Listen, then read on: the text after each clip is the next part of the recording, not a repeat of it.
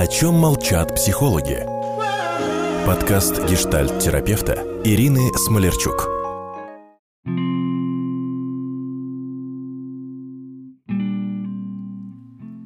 Что ты, любовь моя, пора бы знать. Приди в полночный час, скажи, как звать. Приди в полночный час, в полночный бой. Спит матушка с отцом, мне спать с тобой. Рукой стукни в дверь, на этот стук с просонья скажет мать, еловый сук. И в горенку скорей, скорей в постель, тебя теснее обовью, чем плющ, чем хмель. Что ты, любовь моя, пора бы знать. Приди в полночный час, скажи, как звать. Как же хочется быть женственной. А что это такое женственность? Колготки в сетку, или красная помада, или томный голос снижен шоколадом. Как пробудить в себе женственность? Она ж идет изнутри, но кто ж поспорит?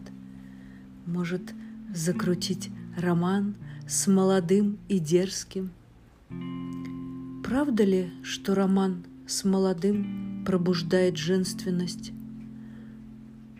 Или заводит в тупик старческой депрессии? Женщины, радуйтесь! К старости женщине приятнее жить одной, а мужчина – наконец-то начинает стремиться в пару. Ему не просто в старости одному, но для укрепления его потребностей придется подождать лет 60. Просто в старости ему проще жить в паре. Судите сами. Женщина дает уход, тепло, горячие носки, горячий обед – а вот для женщины мужчина зрелый – сущая брюзга и критикан. Но я уж про маразм сегодня не буду говорить, а то совсем романтики лишимся на фоне стихов Цветаевой. По то и спешит молодящаяся дама заботиться о молодом, чтоб женственность вдыхал – Лебединая песнь, понимаешь? Ну, конфликты и здесь неизбежны, и в долгих парах неизбежны.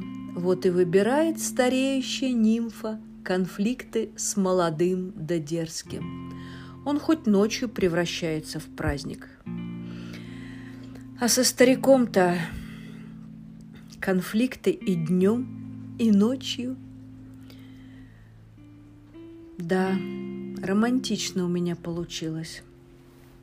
Надо сказать, что в моей практике полиамории однополых пар, многоженства, промискуитетов, гостевых, виртуальных отношений.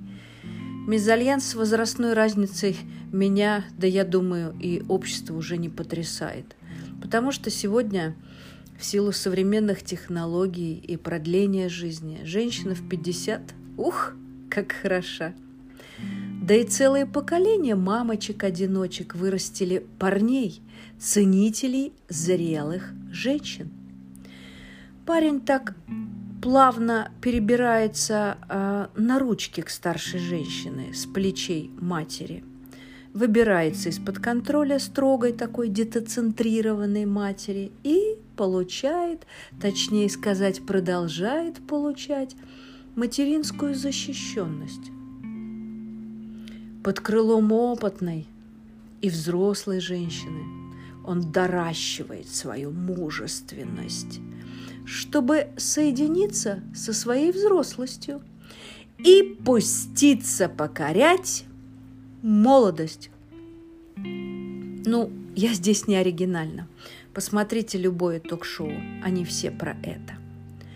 Как он вырос об свою зрелую жену и дальше расцвел. И возраст, пожалуй, здесь не главное. Важна психологическая совместимость партнеров, а не внешнее соответствие. В союзе с молодым женщина зрелая проецирует на мужчину свое материнское начало, но, к сожалению, не получает образа отца, что в браке нам важно. Но в старшей женщине мужчина с каждым годом будет утрачивать важное – воплощение вечной женственности и юной анимы Агапе. Наконец-то я все-таки подошла к женственности, а то понесло меня в эти романы. Романы такие, как же это сказать вежливо, мезальянсы. В браке с материнской фигурой молодец тяжело взрослеет. Да и женщина в браке с молодцом, зрелая женщина, лишается обладания идеального ребенка, потому что он же продолжает об нее взрослеть. И она со временем наблюдает его взросление, его сепарацию и все больше обретает, что бы вы думали – конечно же, утрированное одиночество. Выходит, что брак зрелой женщины с юным парнем возможен, если молодец застрянет в своей молодости. Говоря языком экзистенциализма, останется инфантом, ребенком, потребителем – и в таком союзе женственность снова спрячется под маску материнства. Снова эта старающаяся и стареющая женщина не сможет сохранить и уловить свою женственность, потому что она все время будет ловить своего ускользающего жеребца. Ох, какая грустная тема получилась. А ведь начинала я ее про женственность. Что бы вы добавили здесь? Есть ли у вас какой-то рецепт сохранения женственности? Для меня он, пожалуй, один. Это выбрать правильного мужчину, который поможет твоей женственности цвести. А что думаете вы?